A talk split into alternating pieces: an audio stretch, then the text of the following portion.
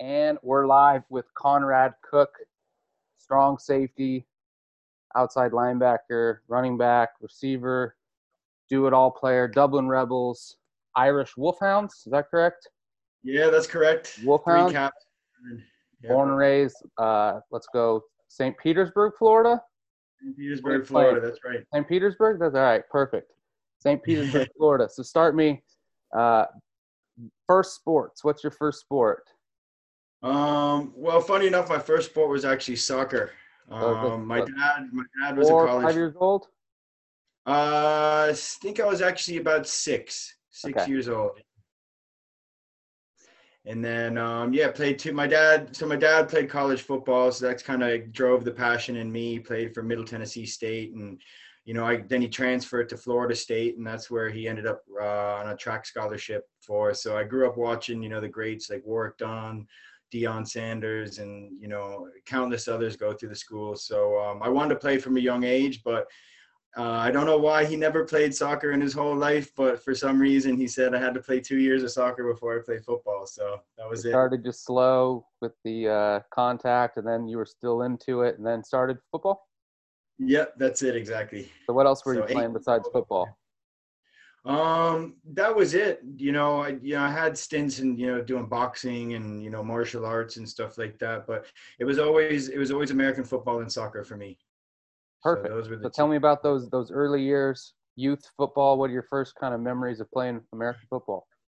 Well, similar to yourself, my dad was my coach for many years. So my first few years in football, my first 4 years in football were coached by him. So he was a great mentor. He was my dad, so he was tough at times, but he instilled a lot of fundamentals that carried me to where I am today, in those early years of football. And I think that kind of stands true, is a testament to me, playing now at 36 years old is, having such a, gaining the skill set at such a young age.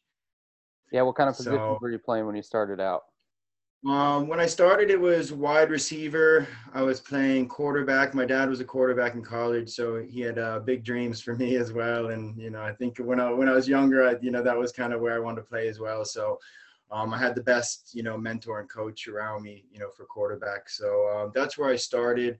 And then I was, I guess a utility player. So, I'd be used wide receiver, quarterback, some running back. And then as far as defense goes, it was pretty much always linebacker and strong safety for me. I don't know why. It was just, it fit my mold and it, fit my skill set. And, that was the position for me, I think.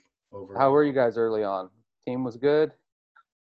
No, we actually really bad. I think my first season, I think we were shooting at about a 500, I think we were, win half the season, lose half the season kind of thing.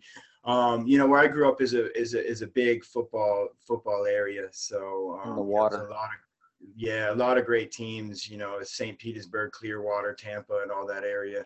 So first 2 years were rough, and then second 2 years we started getting a lot better. Okay, so then your dad's no longer the coach, and someone else took over, or what happened? Switch teams? Yeah, so he coached me. It was flyweights when he started out, and then it was Mighty Mites, and then after that it was Pee Wee. So he coached me up to Pee Wee, and then after that was kind of the transition period into high school. Then. Okay, so you were what grade then? He coached you till about eighth grade.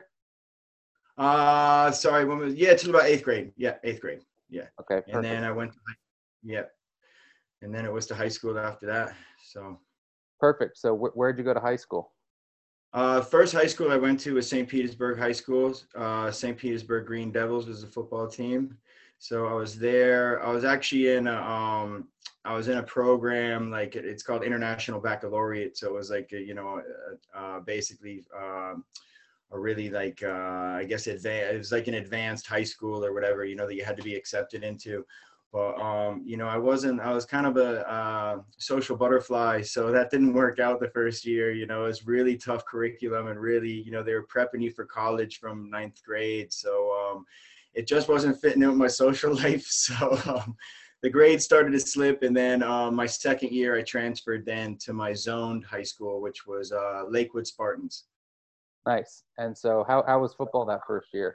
Okay, or mostly focused on the fun stuff of being in high school? Yeah, I mean, the first year was tough for me, to be honest, man. Like, I was a late bloomer. So, you know, I was in Little League and stuff like that. I had the speed. I had, you know, the determination and, you know, all of this to kind of, and the skill, you know, the fundamental skill set to get me by. But, you know, once you got to high school, it was like 14 years old, people started getting beards and, you know what I mean? Like getting to 6 foot tall. And I was the guy who didn't hit my growth spurt till after 10th grade. So the first year was kind of tough because I knew, you know, when you get to high school, you know yourself, you know, the line starts getting a lot taller, and, you know, if you're under 6 foot, you're probably not going to be, you know, developing as a quarterback, or at least not anytime soon. So that's when I kind of made my transition over to mainly defense. Then it was, you know, line. What I always thought was, if I couldn't be as tall as everyone else, I'd work harder in the gym and I'd be faster than them, because if you're the fastest guy in the field, then the biggest guy in the field can't catch you. So you can eliminate all the problems right there. Yeah, exactly. So how was the second school, same idea? You were playing mainly defense? Yeah. I was involved with special teams and then defense. I was playing strong safety, mainly strong safety, linebacker, whatever they're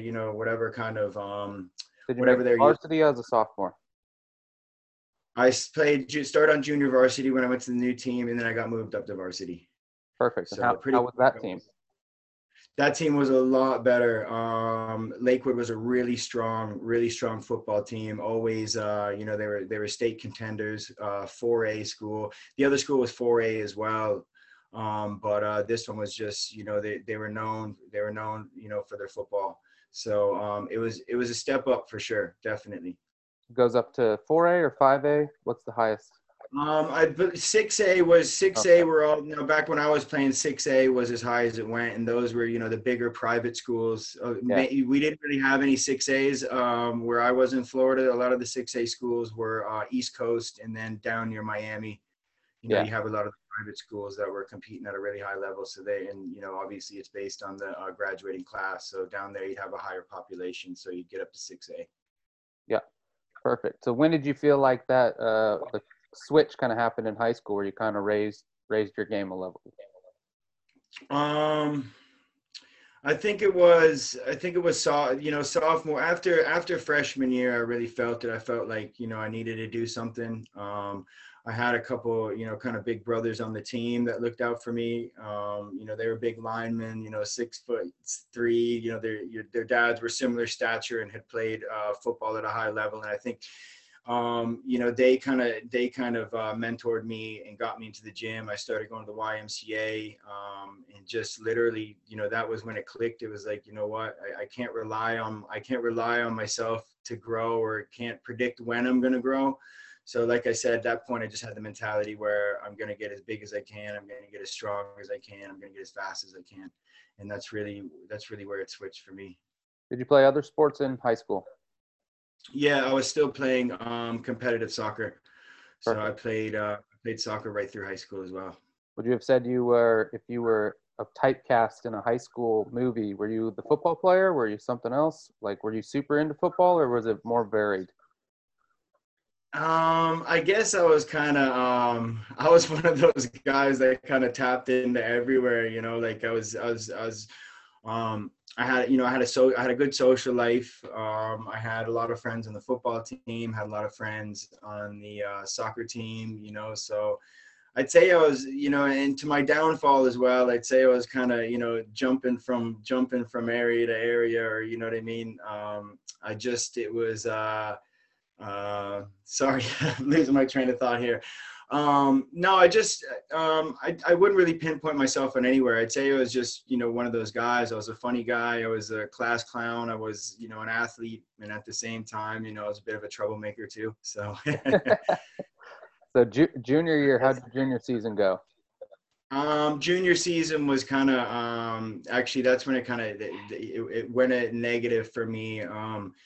The reason I wear number 8 is, you know, my best friend in high school and middle school, he got in a bad car accident. That was his number for baseball. In my junior year of high school, he got in a car accident. and crashed head on into another car and passed away tragically. And it was pretty intense. Like so that was my junior year. Before that, I was having issues with my grades. So the grades started to affect me, and I got pulled from the team. And then my senior year, it was kind of like I wanted to go out and, my senior year and really make an impact and see what I could do, and take it to the next level. But, when this happened, it kind of put everything on the, it just sidelined everything for me, to be honest. Like I lost my focus. I lost I really lost my drive for football at that stage, tragically. Yep. So going into college, what was your thought process then? You haven't played the last 2 years. You kind of want to go in college. You want to study. You want to do what are you thinking at that time?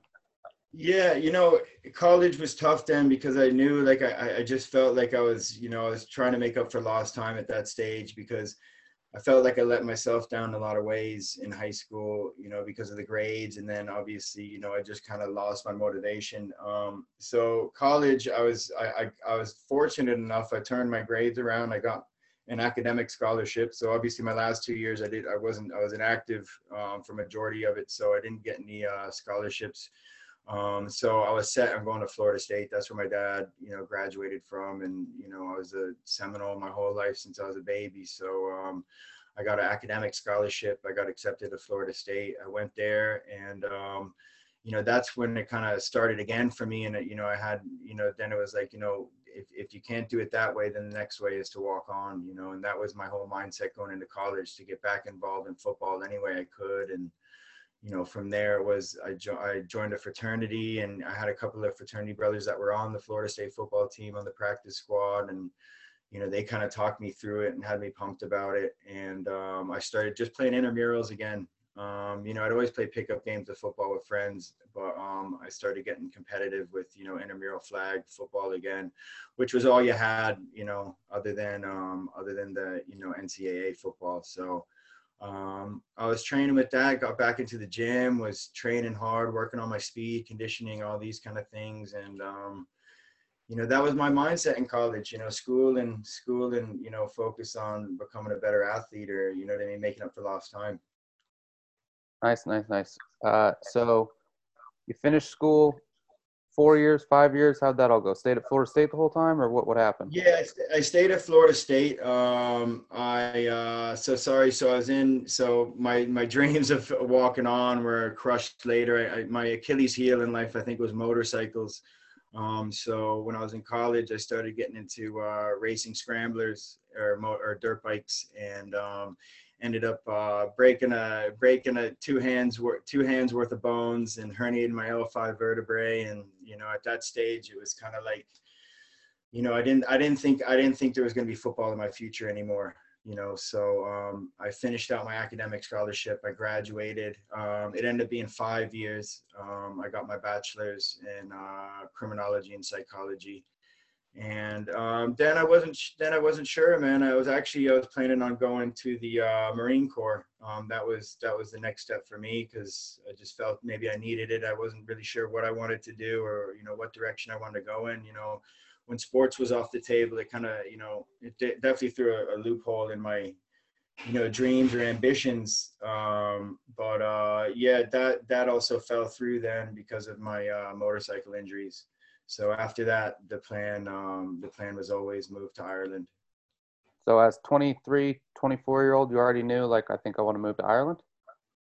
Yeah, well, my mom's originally from Dublin. So, as a kid, I used to come over here, and visit. Half my family lived here, so I used to come over and visit. So I don't know what it was. When I was a kid, I had a real strong connection with my Irish blood, and I remember coming home from Ireland and, 5, 6 years old and crying because I didn't want to go back to the U.S. I wanted to stay there. It was, I don't know how to explain it. It was just something inside of me that knew I always wanted to be here. So when I had a couple, when I had a couple of situations like that kind of, didn't go through, I decided my best bet was, move to Ireland and, pursue my dreams over here.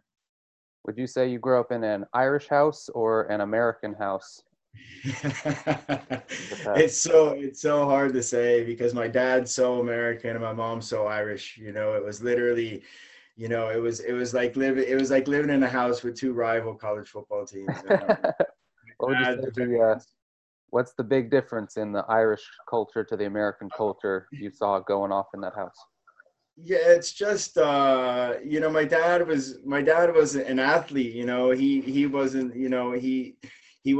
lived his life by football, and, you know, his dad was in the military, you know, and was, you know, worked in jails and all this kind of stuff. So he was very disciplined and, you know, by the book and all of this. And whereas my mom was, you know, she was just kind of really laid back and would never let anything bother her. And, you know, super positive, you know. So I think maybe the Irish are a bit more, you know, there's a bit more humor in everything, you know, they take everything with a grain of salt, where I think my dad anyway was a bit more Americans are pretty intense. Yeah kind of all in on things. Yeah Definitely. We're loudmouths, apparently. Yeah, that's the word on the block from us. Yeah. You're not so bad though. I hope I'm not either. What's the biggest difference in what you expected from Ireland and something that when you got here and were living here surprised you? You know what? It's football. Like, I never knew football was played here, you know, like it's the craziest thing. You know, I'd come here my whole life. I visited here my whole life. There's nothing surprising to me for Ireland. I love this place. I love the country. I love the people. You know, nothing. There is no real shock value when I moved here, you know, culturally or anything like that. But it was, you know, when I first moved here, I was kind of, the one thing about Irish culture, right, is if you didn't live here and you didn't go to school here, it was very hard to get a job at first, you know, coming from another, you know, being an American. I think part of that is the culture here. You know, they're just not sure about someone. Yeah, exactly. They didn't know my background, that I, you know, had been well acclimated to Irish culture and, you know, the country in general. So I think it was tough at first. You know, I was looking for traineeships and internships at the time because I was pursuing law over here.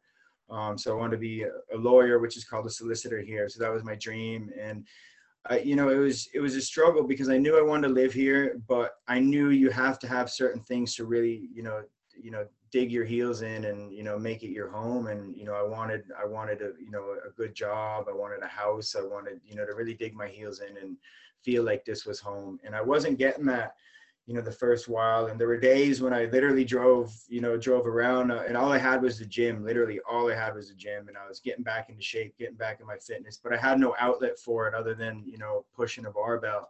And then it was, I was in the gym one day and I saw a guy in a Pittsburgh Steelers jersey in the cardio room, and I just asked him, and he said, yeah, football's played here, and, you know, it's been played here since the late 90s and all of this stuff. And I'm like, no way. And that was honestly the biggest shock of my life, and it was the best turning point for me moving over here as well. So who was what was your original team you went down to, or a way you got involved with Ireland football? Well, you know, right when he said it, literally, I got home and I was like, you know, it was something that always nagged at me. I think that I never fulfilled my potential in football back home, like, and it always ate away at me. And I knew I still had it. And then when he said that to me, it was like right away. I mean, I couldn't even leave the gym fast enough. I was on my phone. I was looking up teams, and I was just, you know, I was flabbergasted. I couldn't believe it. And, it was like a dream come true. So I was just literally right away, I was messaging every team, you know, near me. And the way it kind of panned out is the team I'm with now, the Dublin Rebels, at the time, they were in the playoffs for the football season. So they had a game the next day. So obviously I couldn't play. And they were like, you know, Paul Rogan, a great guy from the Rebels. He's like, come on down, you know, come watch the game. And then I got a message from another team that was actually closer to where I was living at the time with my brother. And they were like, we're training tomorrow. So for me, you know, like not having played in so long and just, you know, wanting something like this in my life, I was like, I'm gonna go train tomorrow. So I chose the team that was nearby, that was, you know, still actively playing, and I just wanted to put a helmet on and hit someone, man. So how long had it been from having a helmet on and hitting someone to having a helmet on and hitting someone? It had been around 8 years, since I had proper contact. So it was, man, it felt good. It felt really good, to say the least, you know. I think you know yourself, just the ritual of putting the gear on and padding up and taping up, and there's something special about that, you know. You know you're about to go out there and do work, and you know, hopefully shit on a few guys. How'd that first season go? You're with kind of a younger club. Yeah, the first season, you know, I still obviously, you know, I jumped right in. I didn't know where I wanted to play, to be honest. I didn't know the skill level. I kind of walked out there and was just like, you know, what's it all about?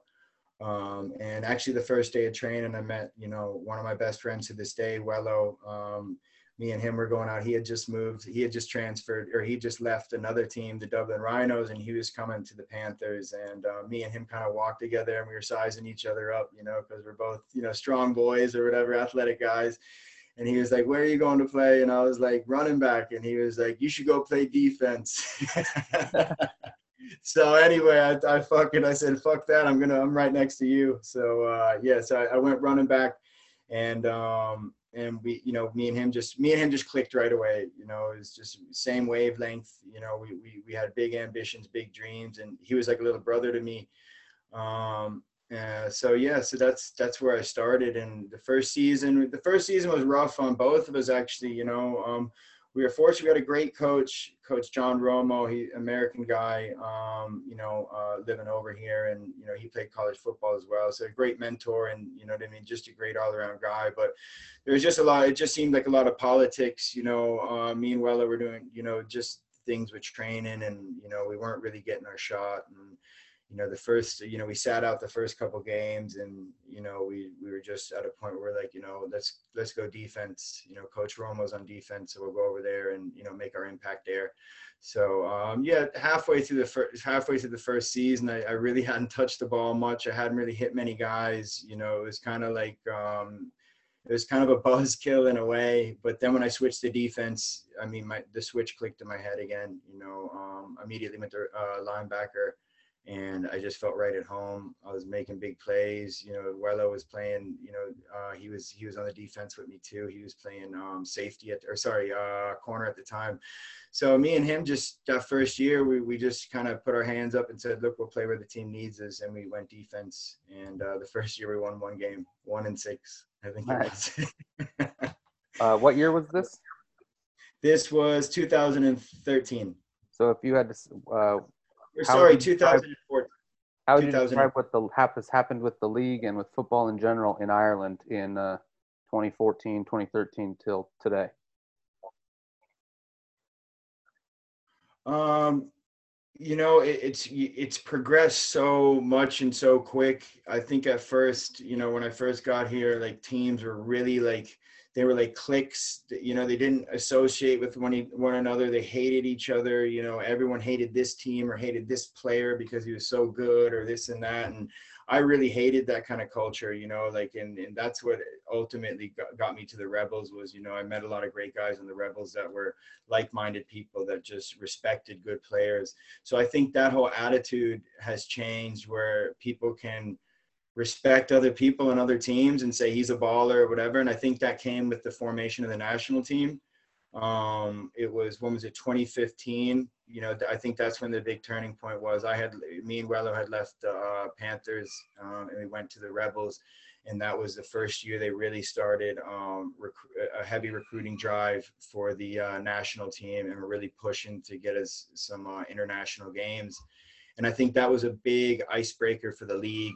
You know, to realize it's not about the individual club, it's about elevating the game over here and, you know, putting a stamp on the world map for Ireland, you know. And I think that's a very important thing because, you know, when the national team was first formed, it was a lot of egos and, you know, there's people on the team that literally were your arch nemesis on the field, you know, like, I mean, I'm a big shit talker on the field and I was kind of like, you know, I was kind of worried when I went into the national team what everyone was going to say about me because, you know, a couple of weeks before that, I was, you know, screaming in the guy's face, you know, taking the ball off him or whatever it was. So I think that was the biggest turning point in the league was once the national team was formed, you just saw a lot more unity across the league, and the skill level went up big time because people were really stepping up their game and really wanted to wear the Irish jersey on their back. Perfect. So what year was your first season with the Rebels? My first season with the Rebels was the 2015 season. 2015. All right, 2015. So take me kind of through how'd that season go? Well, that season, that was just a game changer in general. You know, me and Wello just, you know, we just had some issues with the other team we were with. And, you know, at the end of the day, you know, we met some great people on that team, and, you know, it just, unfortunately, it wasn't enough. We felt like we wanted more. We wanted to buy into a team that was really, really was trying to make a statement in the league. And, you know, we knew we wanted to be champions, you know, so I think that was part of it as well. And we just decided we were going to go to Dublin Rebels. So we went there. The Rebels had been a top team in Ireland for many years. You know, they have the most Shamrock Bowl victories in the country. And at the time we went there, it was, you know, there was a team up the north called the Belfast Trojans that was kind of dominating the league. You know, and me and Wello would go to the games, and we'd be like, you know what, we can add value to this team. So we decided to go to the Rebels, and they welcomed us with open arms. And I don't know what it was. It's one of those, you know, you know yourself. You get a spark in a preseason where it's surreal, the amount of energy behind the team and the hype. And this was it. Our first year, it just, you know, everything just clicked. Another good friend of mine and yourself, Kenny. Kenny moved over from the States, you know, and he had played high school football as well. And it was just, it just seemed like all the pieces of the puzzle came together that year. I don't know what it was. There was just an energy in the team. And from get-go, we just started balling out. We won our first three games. Then our first game happened to be my old team, which was a great rollover victory. I think we beat them 60, you know, by 40 points or something like that. So that was kind of a nice stepping stone towards our first championship. And then we had a speed bump in the middle of the season. We lost to the Belfast Trojans, which were, you know, they kind of ran us over. I think they beat us by 10 points or something like that. But it kind of put a damper for a second, because we were like, damn, if we can't beat them, we can't win, you know. But I don't know what it was. We just kept going. And then the next time we played them on a rainy Irish day in Belfast, and it was probably the best game of football I've ever been a part of. You know, it was a turning point for our team. It was a realization that, you know, we could really do this. And it was one of those, you know, gritty football games where there wasn't a lot of points. There was a lot of drop balls and this and that, but it was really a turning point for our team for that season. And from then on, we just kept going. We built on that. And then, and then we made it to the Shamrock Bowl and got our first championship. And I got my first MVP trophy, which was great as well. Did you guys play in the Shamrock Bowl? We played the Belfast Trojans. Oh, so played them three times in one year or twice? Yeah, three times, yeah. We usually play, it depends on the season, but that season we had played them twice. Typically we do play them twice a season. And then, again, they were in a different division for the playoffs, so we just met again in the final. Oh, wow. So then year two with the Rebels, did you guys get the championship again, or what happened? Yeah, so that was that. We won the championship, and then I think it was that year we had the Atlantic Cup as well. Or sorry, it was the following year was the Atlantic Cup. So yeah, so that season ended. Then we got into national team. At that point, I had been scouted, and I made it onto the national team. They had a game then planned, or the first inaugural game against the Netherlands was that summer. So that was, you know, a transition straight from national championship into national team, and ready to go play our first international game. And so how'd that whole process go, and how'd that team do? It went good. I at first, the national team, it wasn't very organized. It was kind of like we were just there. We had the right coaches in place. It was just organizing the guys and getting us to mesh. And we had such little time. I think a big problem was we were relying on team training so as the supplement for national team training, which, has its pitfalls because you're not meshing as new players together. You're only meshing with the team you play with during a regular season. So I think the first game, leading up to it, we got it done. We got there, but it was pretty hectic getting up to the first game. But we were all just pumped. Everyone was just so pumped to play for their country and to be able to go play in a stadium. And for us being from Ireland, we don't have our own stadiums. We don't you don't have bleachers. A lot of the things that you take for granted in the States, just aren't here. So to go over to a team like the Netherlands and they have a, multi-million-dollar stadium and, all of this kind of stuff, it was a dream come true for a lot of us. But, we had our growing pains. It was tough. Like we weren't doing so hot the first half. I think, I can't remember the score now. I think we were down by three scores or so. And then second half, we started kicking it back into gear. We started finding our footing. And then the game actually then got canceled due to lightning. So it was it fizzled out pretty quick. So it's just one game that you guys played or multiple? So that year was just the one game. Then the next season, then I was back with the Rebels. We went to the national championship again. Similar scenarios before. We lost one game, made it to the final. Who'd you lose to that year? Sorry? Who'd you lose to that year? Was it? It was the Trojans again. We lost once to the Trojans. These Trojans. Yeah. So that was our one loss, and then they got beat in the playoffs. And then, it was. I'm just trying to make sure I have it right, but yeah, it was. And then we ended up winning out the playoffs, and we played the Carrick. At the time, they were called the Carrick Fergus Knights. Now they're called the Belfast Knights. So we played them in the final, and Sorry. So that was your second championship with them? Yeah, that was my second national championship, which is a great, over here it is. It's the game you want to play. Like I was saying, a lot of the games over here, you don't have bleachers and stuff like that. We have some nice, there is some nice venues we go to and stuff. But, the Shamrock Bowl is the ultimate. You're playing in the Shamrock Rover Stadium. It's a proper big stadium, that a real American football game may be played in back, if it was back home. So, it's just a big buzz to be able to play in that place.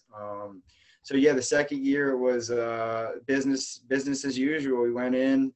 It was funny, me and Wello, we were best mates. In that first year, I won the MVP trophy, and it was just kind of a rub on the back to say, hey, you made the right decision on, moving teams. And then a lot of people doubted Wello too, I think, after the first season. Had a great season with the Rebels that first year, but they kind of doubted him, and he showed out that game. He, without a doubt, Wello was the contributing factor to us winning that championship. I think he threw for a completion. He ran a few touchdowns. I mean, he was all over the place.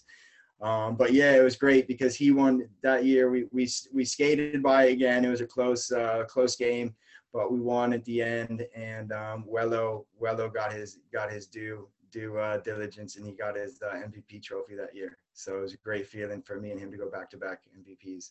Was that 2016 or 2017? Just to get my years right. That was 2016. Yeah, 2016. So there was 2017, 2018, 2019. Tell me about kind of the genesis of those three seasons.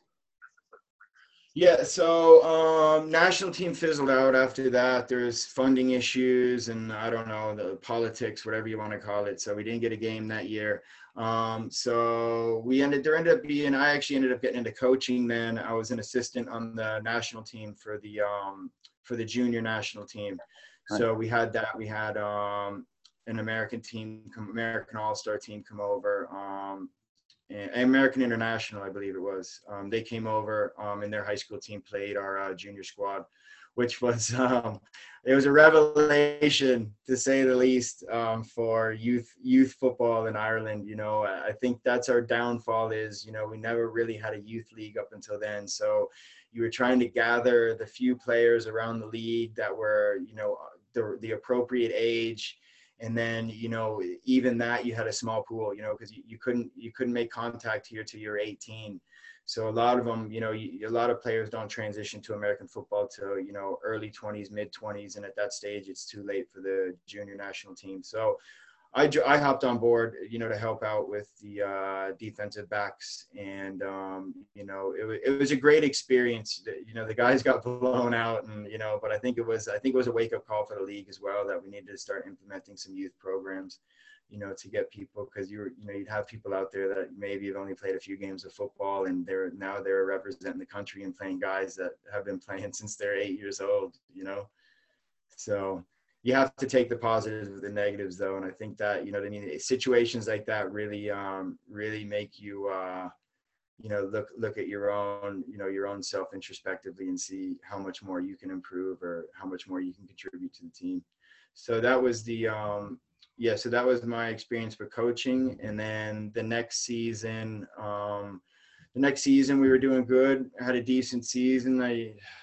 Sorry, I'm bad with the numbers. I think we lost two, and then we ended up doing great the second half of the season. So we kind of we had a few big plays that saved us. We beat the Trojans. We were in the semifinal against the Trojans, and I don't know what it was. You know, you can say complacency kills, but I truly think that year was unfortunately. The fire had died a little bit. You know, the training sessions weren't the same. They didn't have that spark. You know, the guys, you know, a lot of guys didn't want to train or didn't think they had to train. So, you know, we weren't having, you know, 30, 40 people showing up to train, and we were struggling to put together, you know, a skelly or a scrimmage, you know, and put people on the line. So I think that really, that really unfolded that season, how you could see how it, you know, how it affected, you know, our overall season. And towards the end, it I think it's what ultimately, you know, why we lost. But yeah, so we made it. We had a close game against the Trojans. We won in the semifinal, made it to the final again, and we were playing Cork Admirals, which Cork had been a strong team for many years in Ireland, but they kind of were having some rebuilding. You know, we're rebuilding.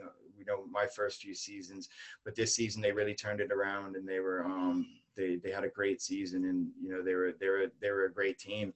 We actually lost to them that season, and so we played against them.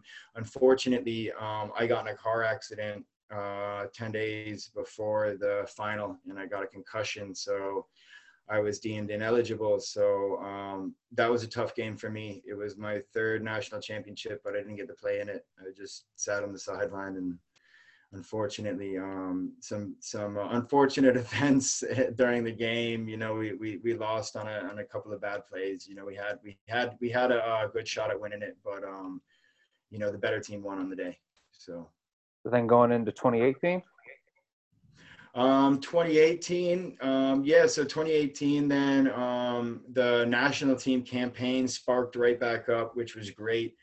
You know, that was kind of the light at the end of the tunnel for me after having a concussion. I don't know what it was. It was just one of those seasons for me. You know, I had broken my finger, you know, it just felt like it was one of those seasons where I was getting kind of knocked around or getting a few knocks here and there. So I was just happy, you know, to play, you know, to get back into it again, because it really wasn't fun watching from the sideline. So the national team got me motivated right again. I was healthy, you know, got myself fit, and I was ready to play. And then it was obviously they were, you know, they cut down the team. So after the national championship, they start bringing in training sessions, and they start narrowing the team down to a dressing squad. And then, you know, unfortunately, some of the players don't get to dress on the day. or kid up even. So yeah, so I got myself to got my shit together, got back going, and made the final roster for the national team. And we had a game in October. The Belgian Barbarians were coming over for our inaugural game with them. It was a new, it felt like a new spark with the team. It was technically our second game, but you know, I think a lot of people would say it was our first game, because it was just the first real organized game. We had new jerseys. We had, you know, we had all the, you know, we had just everything was organized and in place, and we were really fired up to really start, you know, pushing this national team again. So there's a great buzz, you know, great atmosphere with the guys. Everyone was just, you know, the team at that stage, you know, it was mainly this, it was a lot of the same guys from the first, you know, from the first international game we played. So there was still that core leadership and core, you know, structure within the team. So a few new guys came on, and we just went out there, and we had nothing to lose. Like, you know, we had played one game against Netherlands, and, you know, like, there was only one way, which is up. When you're 0-1, there's only one way, which is up. So we just went out there, man. We went out there, and we played some gritty football. And another Rebel, my buddy Pete, he had a standout game as running back, and you know, he carried the team on his back for a lot of it. And you know, we had Andy Dennehy, another former Rebel. He was our quarterback, and you know, it's just a really good squad, really strong squad, and we went out there and we got the job done. Perfect. So then into the club season. Yeah. So club season started back up. Unfortunately, there was some turmoil within the club that year. I'm sorry, that's my son in the background. Anyway, yeah. So that year was started off strange. I don't know. There was some issues with the club, with you know the inner workings of the club, the you know the vets who'd been there for so many years, and you know, the newer coaches and this and that. And to be honest, I stood back from it because I'd only been with the team for 3 years. So, you know, I was the guy who liked everyone, you know, like, and there's not one person on that team that's neither with us now or was with us before that I have a bad word to say about, because, you know, I just believe you learn something from everyone. And, you know, you just got to remove yourself from those situations and, you know, focus on football. And that's what I did. So, I kind of came back. I just heard what happened, and you know, we lost our quarterback, and you know, one of our great players and coaches, and it was just kind of the team was in a bit of turmoil. Some other people had walked away, and you know, taken up coaching jobs at other teams and stuff. So it was weird, especially it was a strange time. I think at the same time, a lot of people were pissed off about the Shamrock Bowl, you know, like, a lot of people had it in their head that, you know, it was this one instance that caused it. And, you know, this is the reason, and this and that. And, you know, I think there's some finger pointing in general, which took away from focusing on rebuilding and, you know, getting back to the next year. You know, it just seemed like a lot of focus and energy was on whose side, and, you know, this and that. It wasn't the best energy. You know, it was a strange season for sure. And you know, I had switched to offense that season, and then I wasn't playing defense, and basically after the, you know, I had a baby on the way as well, you know, and it was just a lot of stuff going on. Wello had taken a break from football as well, and it was a strange season for sure. I played 2 games that season. I had my baby, or I didn't have it, but my missus had the baby, second game in.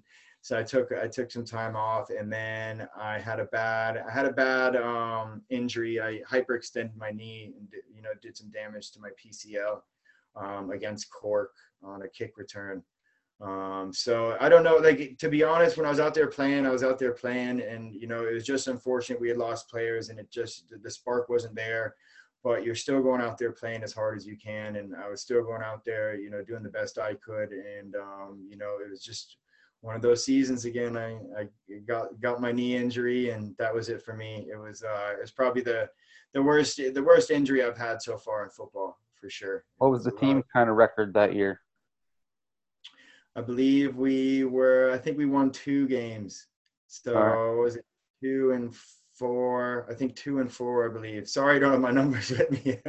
I believe, yeah, 2 and 4. And like we barely skated by relegation. So, over here, I'm not sure if it's the same in other leagues around the world, but, the bottom team in the division gets moved down a division. So it's done on points, and we were second from the bottom. So we were very fortunate to stay up in the upper division. So I think it was a wake-up call for a lot of us, and we had to, at that stage, we really had to decide where the team was going and what direction we were headed in. We were on track to lose a couple of our senior, great players that year as well. So it just, it was a bit of a blur, and it was the season to forget about, that's for sure. So then the last season you played before COVID knocked out this season was 2019. How'd that one go? Yeah. So do I have my 2019? I think I have my seasons wrong. Yeah. I think that was 2019. Okay, that was 2019. So then coming into 2020 and now going towards 2021, what's kind of the vibe, and what's kind of what are your goals for football with the future? So you've had 3 Shamrock Bowls, national championships. You lose 1 Shamrock Bowl.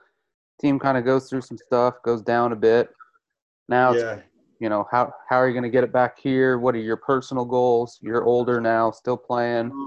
Did have that time off, so not as many hits on the body. So you're probably not as old as other people your age. To be honest, I didn't know where football was going for me.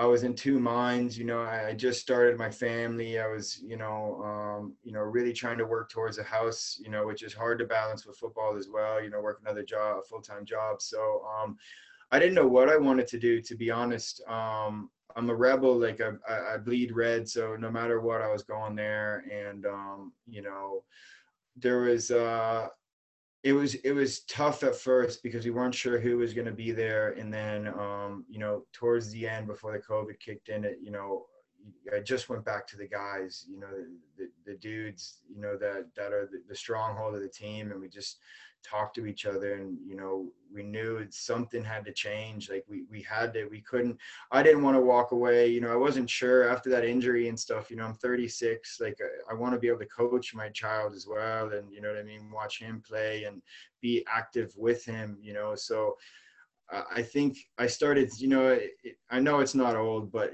at the same time, you still start thinking about, your mortality as far as, your lifespan on the football team. So I wasn't sure where I wanted to go or what, where my head was at. Then towards the end, I was like, you know what, I'm going to give this season. I don't want to leave, I don't want the team. I don't want to walk away from my career and the team, when the team's, not where they used to be. Like, I want to walk away from this team, to know I'm passing the torch on to another, another legacy, another, that's going to hold the team high and, win championships. So I think ultimately that was my drive, and I was committed to it. Kenny had came back. So Kenny played with us that first year. And then he went back to America. His visa was up. And then he kind of sparked it again for me because he wasn't going to let me not play football. I was kind of just whatever. And then he was messaging me. He's like, he was so pumped to come back and play football in Ireland. So I couldn't let him down. So we just sat down, beginning of the preseason. We were like, look, we're going to do what we got to do. We're going to make it happen. We're going to play the positions we need to play. And, build this team back up. Our new coach, Ross, he'd been one of my best friends in the team since I started. He was another, mentor towards me and took me under his wing as far as being a rebel and, just get me into the club. So he was our new coach, and, we just, he's a leader, and we followed him, and that's where we were. And then I think the COVID thing made it, it lit the fire even more for me. Not being away from football this long is just, I can't imagine my life. It's brought so many good things to my life. I can't imagine not being it. Like, I met my wife and I've had my child because of my first national championship. So, I was like, I got to keep playing football. So that was it. That was the mentality. And then going into it, it was just, we were talking and saying, where are we going to, who we're going to have here and there and this and that. And then, yourself came along and, I think ignited a big spark in us as well. Cause I think, to have a leader like yourself out there is really on the field, not just on the sideline, is a real game changer for us. So I'm just super fired up about football, man. And you know what, like my goals for this season is I need more of these. I need more of these, maybe another one of these MVPs as well, but you could very well have that this year, bro. I'm not being greedy. I just want gold. That's all I want. With your training background, how would you, how long do you think you could, Tom Brady's 43 still playing football. How long do you think you could keep being strong and fast and keeping yourself healthy with what you know about the body and stuff? That's been a big game changer for me because, if you asked me when I was 18, I would have thought, your shelf life as a football player is, maybe 30s or something, and here I am 36 playing and probably playing at one of the highest levels I've ever played, to be fair. Fast and strong as ever? Like if I said year that you were the strongest and year you were the fastest for your age? Yeah, I mean, I think 29, 31, what number would it be? I think I'm more balanced now. So I was my strongest in college for sure, but I was my slowest in college as well. Yep. So over the years, I think with my body, I was, with the growing and not growing and all this kind of stuff, I started training at a young age and I was training wrong. I was training like a bodybuilder and, back then that was the type of training that it was. There was a lot less focus on, functional training and, stretching and, things like this, plyometrics, calisthenics, and all of that kind of stuff. And I think that plays part and parcel to your longevity on the field. And over here, I decided I wanted to dive deeper. So I got my, personal training qualification and then started diving in. I got my first part of my strength conditioning certification done as well.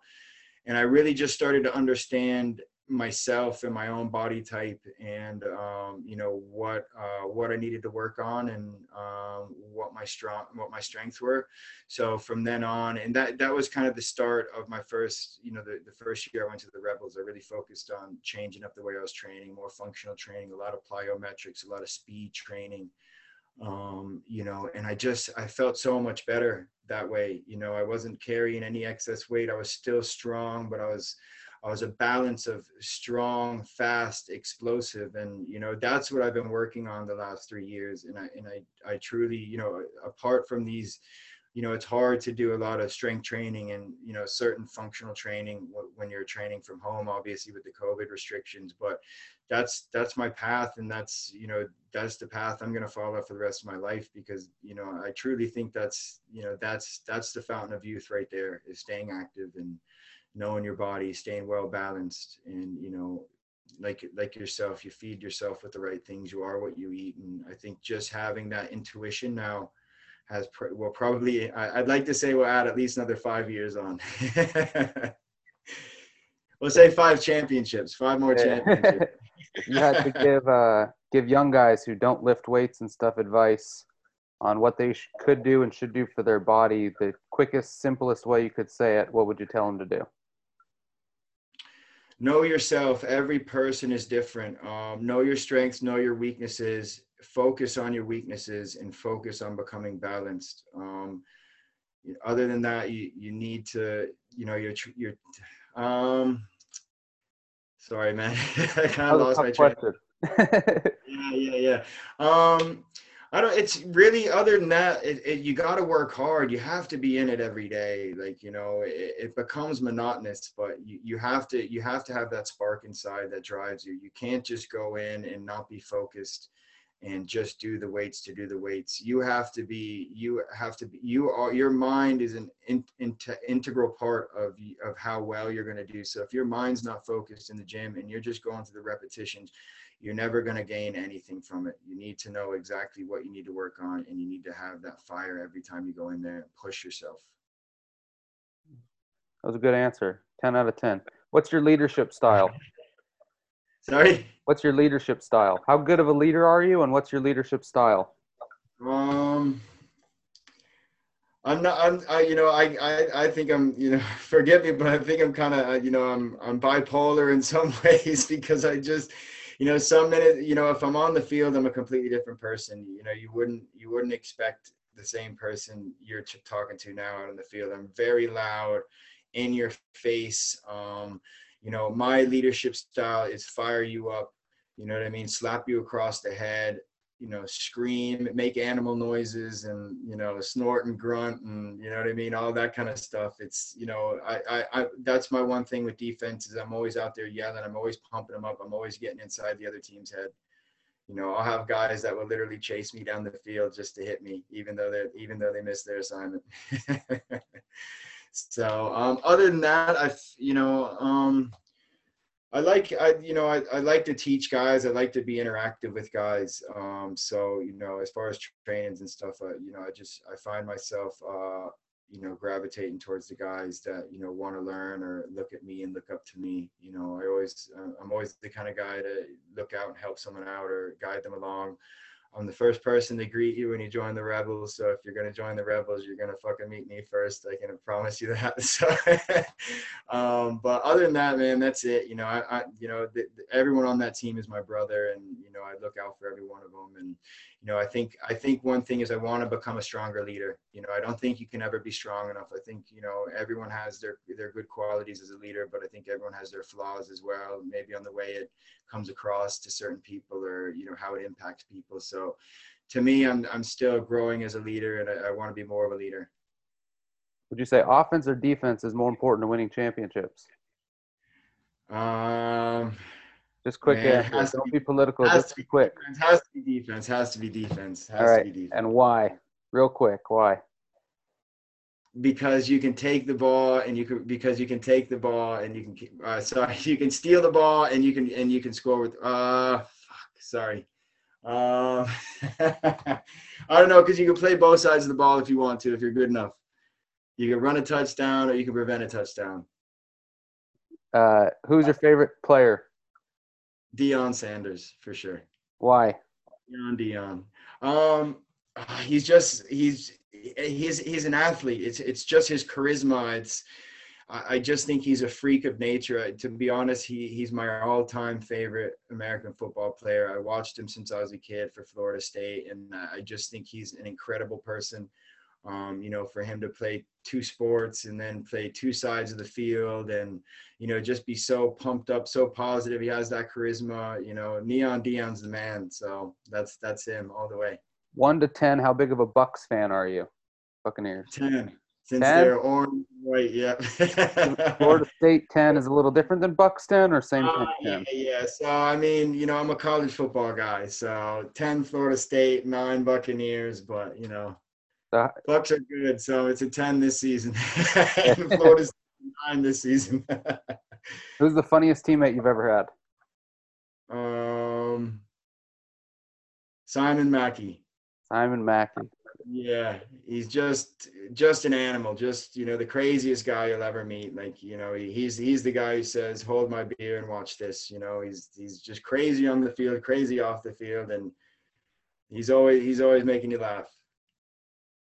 What's the next thing that needs to happen to grow the sport in Ireland?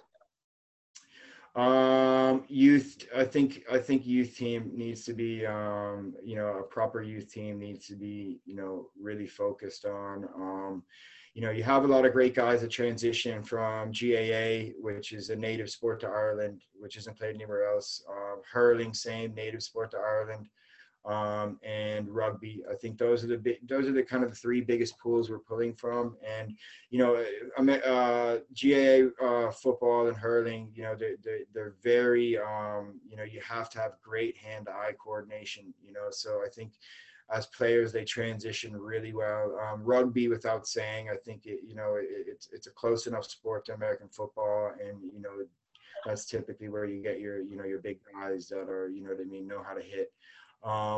But like I said, when you're transitioning at 18 years old and you're trying to, you know, change ball size, you know, methods of scoring or rules and all this kind of stuff, you know, that's when, or ball shape even, you know, these kind of things, you know, take time to develop. And, you know, the younger generation is really missing out on, you know, core fundamentals. I think that's what got me so far over here was my core fundamentals. That, you know, there's two things you can't teach at 18 years old, and that's coordination, and you can't teach how to knock a guy on his ass.